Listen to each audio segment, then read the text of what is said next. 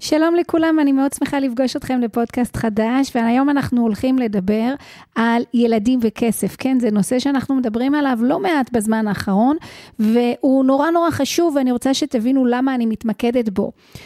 אחד הדברים שקורה ברגע שבן אדם או משפחה רוצה לעשות איזשהו תהליך, אנחנו רואים בעצם שיש התנגדויות מהסביבה. מה הכוונה בעצם?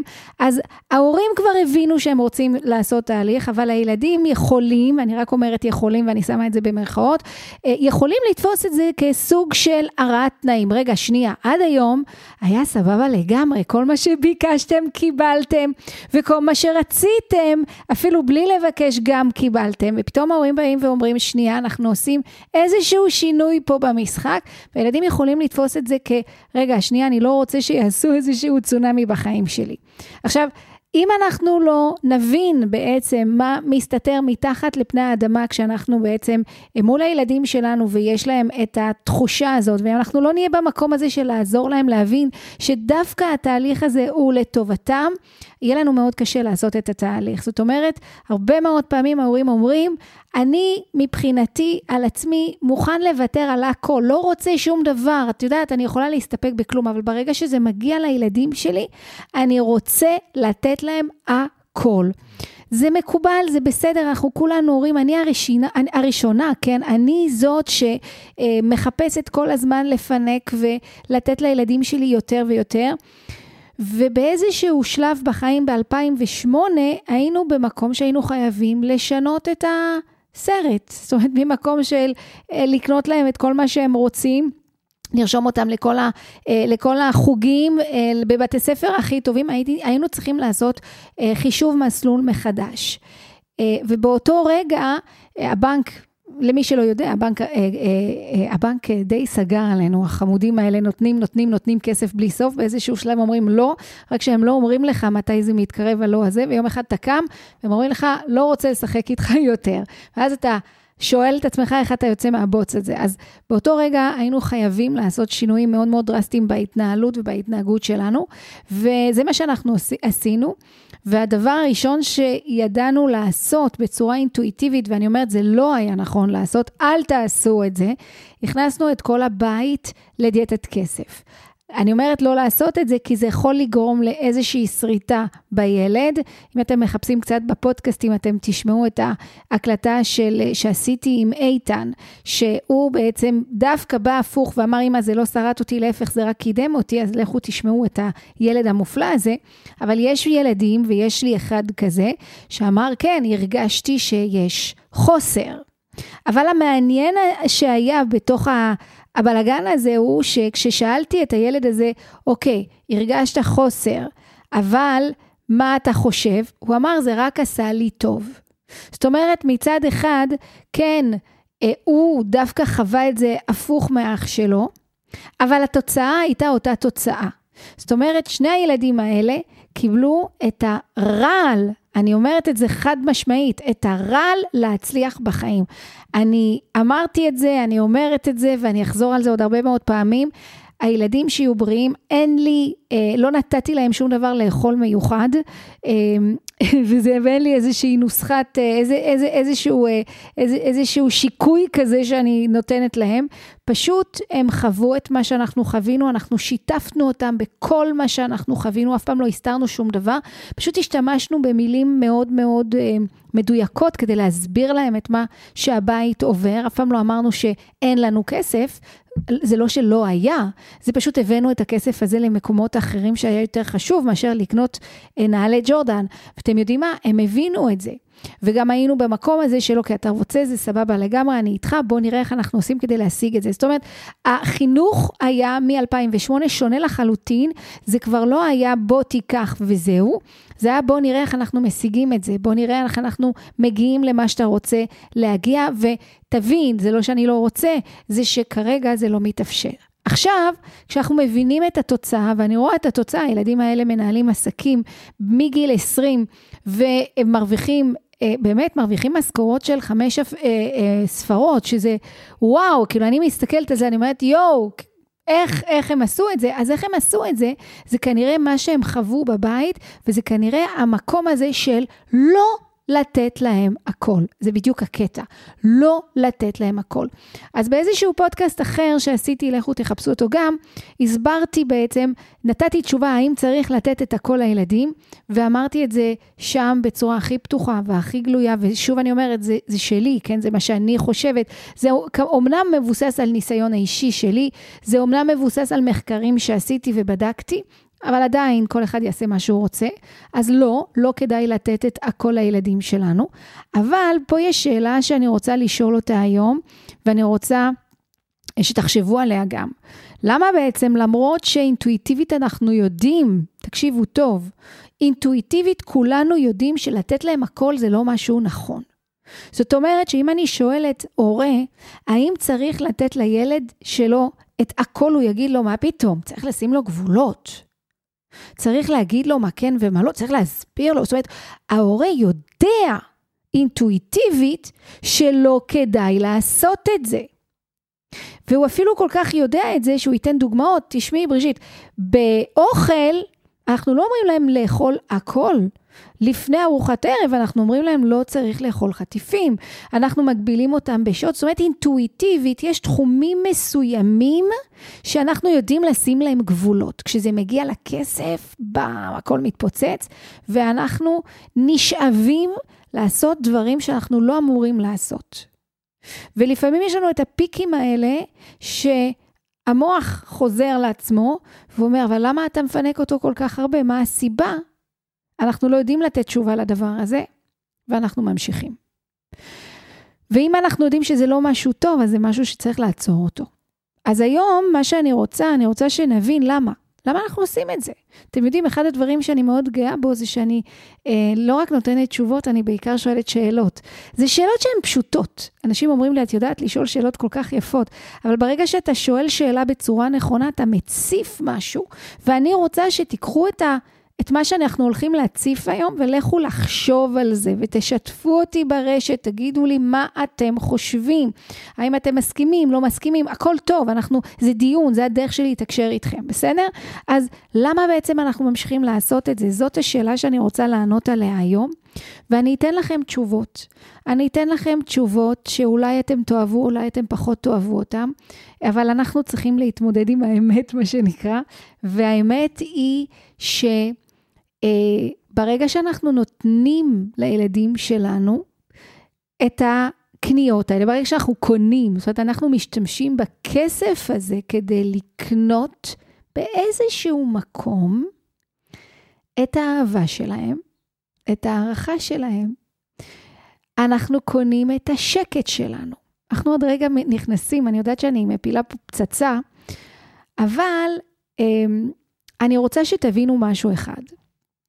כל מה שאנחנו עושים, כל מה שאנחנו עושים, כל מה שאנחנו עושים, תמיד יש את ה... תדמיינו לעצמכם איזשהו אייסברג, איזשהו קרחון, יש את החלק העליון של הקרחון, שזה בעצם מה שאנחנו עושים. אז אני קונה לילד שלי את הג'ורדן שהוא חולם עליהם, ואיזה כיף הרגשתי טוב. אבל קניתי אותה מכסף שאין לי, ואז בעצם השאלה הגדולה זה למה עשית את זה? כי מצד אחד, אוקיי, עשית לו טוב, מצד שני, את, את מטרפדת לעצמך את החיים, את מכניסה את עצמך לחובות. אז למה את עושה משהו שהוא רציונלית לא נכון? עכשיו, עזבי את זה, את גם יודעת שזה לא נכון לפנק אותו בלי סוף. למה את עושה את זה? אז התשובה היא מאוד פשוטה. כל דבר שאנחנו עושים, אנחנו עושים אותו כי אנחנו רוצים לתת מענה לצרכים מסוימים. זאת אומרת, לכולנו יש צרכים וזה בסדר גמור, אין בזה שום דבר רע. זה לא רע לרצות להיות אהוב ולאהוב. הקשר הזה הבין אישי הוא משהו שבלעדיו אי אפשר לחיות. אתם יודעים שתינוקות שלא מחבקים אותם, תקשיבו טוב, זה תינוקות שלא מתפתחים בצורה תקינה. זאת הסיבה שיש ארגון בארץ, יש איזשהו אה, ארגון ללא מטרת רווח, ש... אה, אימהות לא יכולות לחבק, הורים לא יכולים מכל מיני סיבות לחבק את התינוק כשהוא נולד, וכדי שהוא ימשיך להתפתח, אז יש אימהות, אבות, אנשים, מבוגרים, צעירים, לא משנה, שהולכים מתנדבים, והדבר היחיד שהם עושים זה לחבק את הילד. זה, זה כל מה שהם עושים. זאת אומרת, ילד שלא מחבקים אותו ולא נותנים לו אהבה לא יכול להתפתח. בן אדם שלא אוהבים אותו לא יכול לחיות בצורה טובה. אנחנו נדבר על זוגיות אולי בפודקאסט אחר, אבל מאוד מאוד חשוב להרגיש אהבה ומאוד מאוד חשוב לתת אהבה. אז דרך הכסף אנחנו קונים את האהבה שלהם. דרך הכסף אנחנו קונים את המשמעות שלנו. ברגע שאני קונה את מה שהוא רוצה, עוד ועוד ועוד, באיזשהו מקום, אני, אתם הולכים להרוג אותי, באיזשהו מקום, אני מונעת ממנו להתפתח, כי בעצם אני עכשיו קונה לו את הג'ורדן, ואני זאת שמממנת את הג'ורדן, ואני מונעת ממנו להתפתח בזה שהוא ילך ויחפש דרך לקנות לעצמו את הג'ורדן. הבנתם את הקטע? זאת אומרת, מה אני עושה בצורה לא מודעת? אני אומרת לו, שב, שב, אל תגדל יותר מדי מהר, אני אקנה לך. אז מה אני הופכת להיות בשבילו? מאוד מאוד משמעותית. האם זה טוב לילד? ממש לא. האם זה טוב לי? אז זה מביא לי איזשהו מענה לצורך הפנימי, אבל זה לא משהו שהוא נכון. זאת אומרת שכל מה שאנחנו עושים באופן כללי, ובפרט עם הכסף והילדים שלנו, זה כדי לתת מענה לצרכים האנושיים שלנו, ואך ורק שלנו. אני מדברת כאן על הקניות האלה שהן לא נכונות, שהן לא רציונליות, אני לא אומרת לקנות מטרנה או לא לקנות מטרנה, לקנות בגד או לא לקנות בגד, זה כל ה...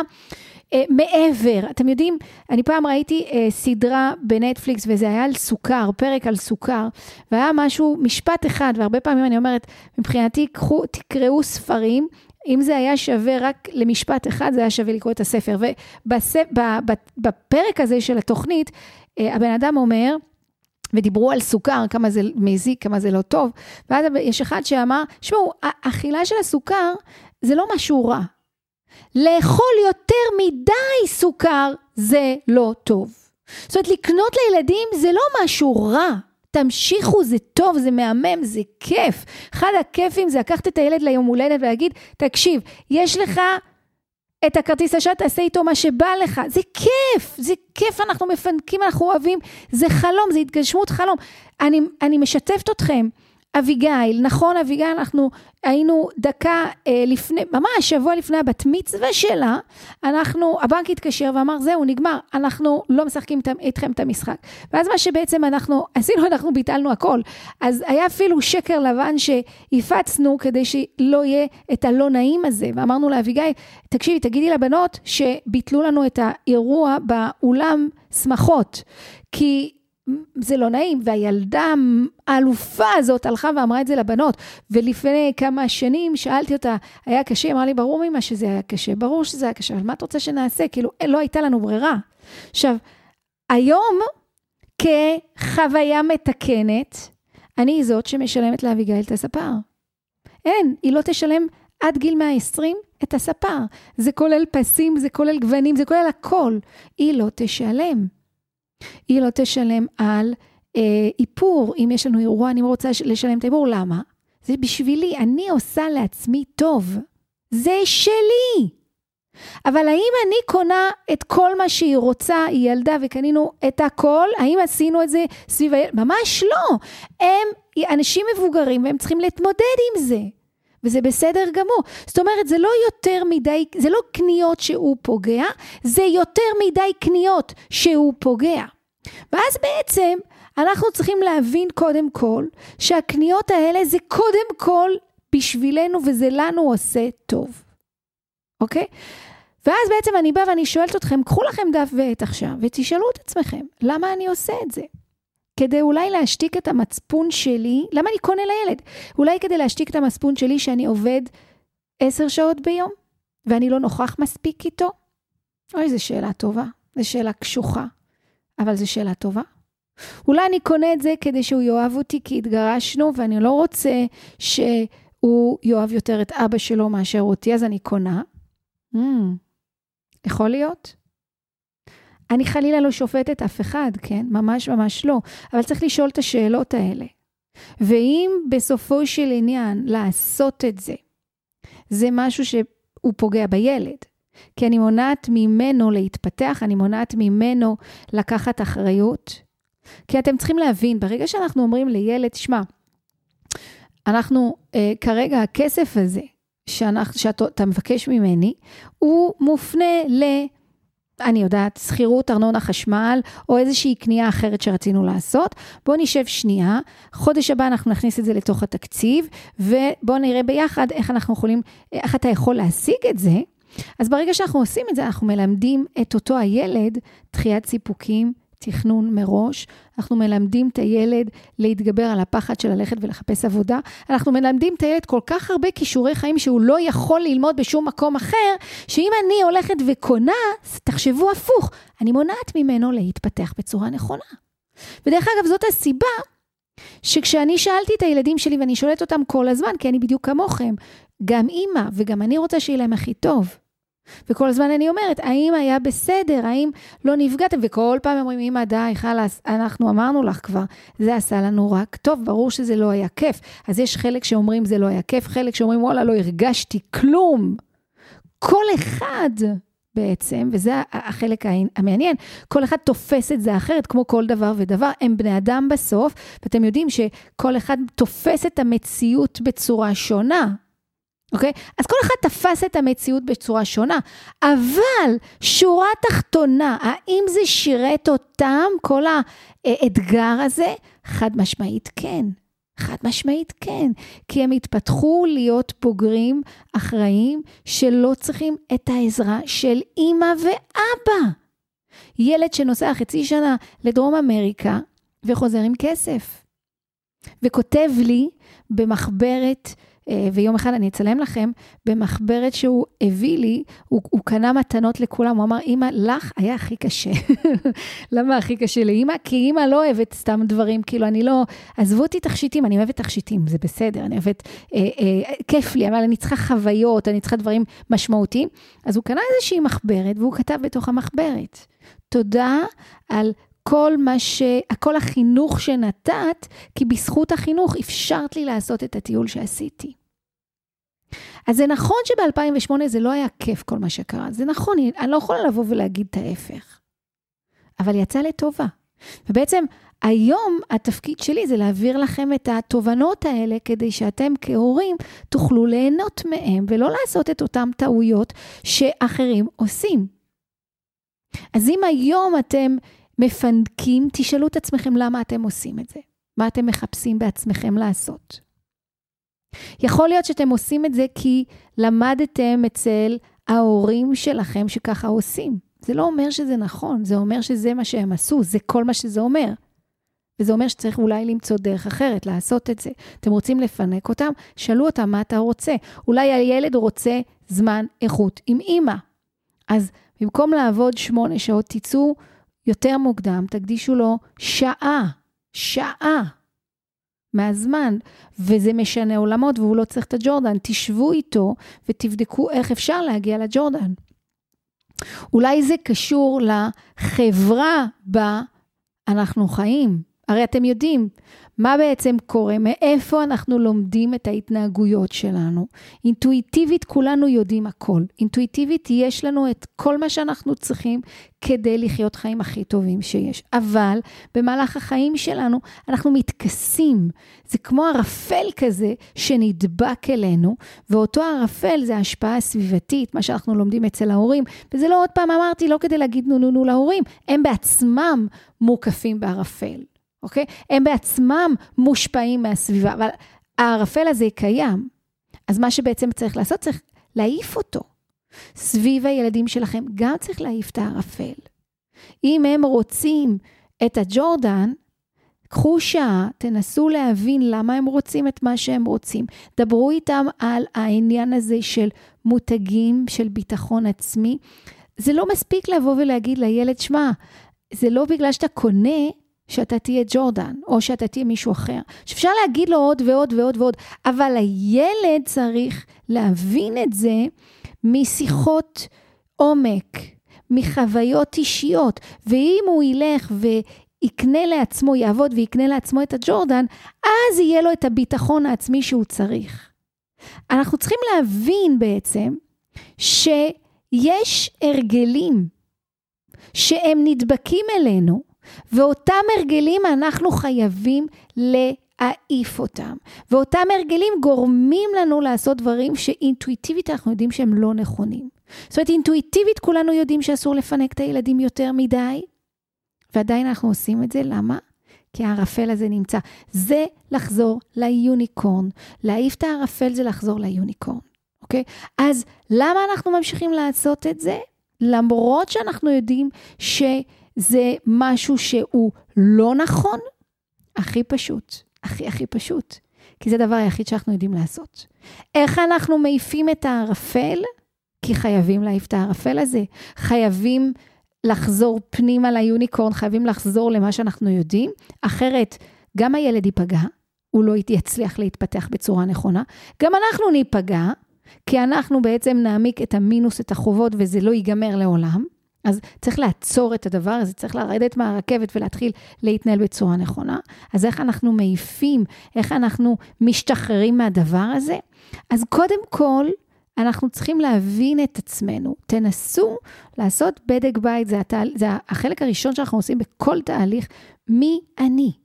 מה הצרכים שלי? לא מהמקום השיפוטי, אלא מהמקום אני צריכה להכיר את עצמי, לדעת מי אני, כדי להביא לעצמי אלטרנטיבות אחרות, כדי לאט לאט להבין את ה-DNA שלי ולהביא לי אלטרנטיבות ממשהו אחר. אתם יודעים, אה, אה, הרגל זה כמו לצעוד בתוך פרוזדור כזה, שאתה צועד ואתה בחושר ואתה לא רואה כלום ואתה לא יודע משהו אחר, ואז פתאום מישהו בא ועושה איזשהו סדק בתוך הקיר, ומעבר לסדק הזה אתה רואה אור, אוקיי? זה זה, זה להבין שבתוך הסדק יש מעבר, אוקיי? המעבר הזה, אנחנו צריכים לגלות אותו, אנחנו צריכים להבין אותו. בסדר? אז זה בעצם הדבר הראשון. השלב הראשון הוא להבין מי אני. למה אני עושה את מה שאני עושה?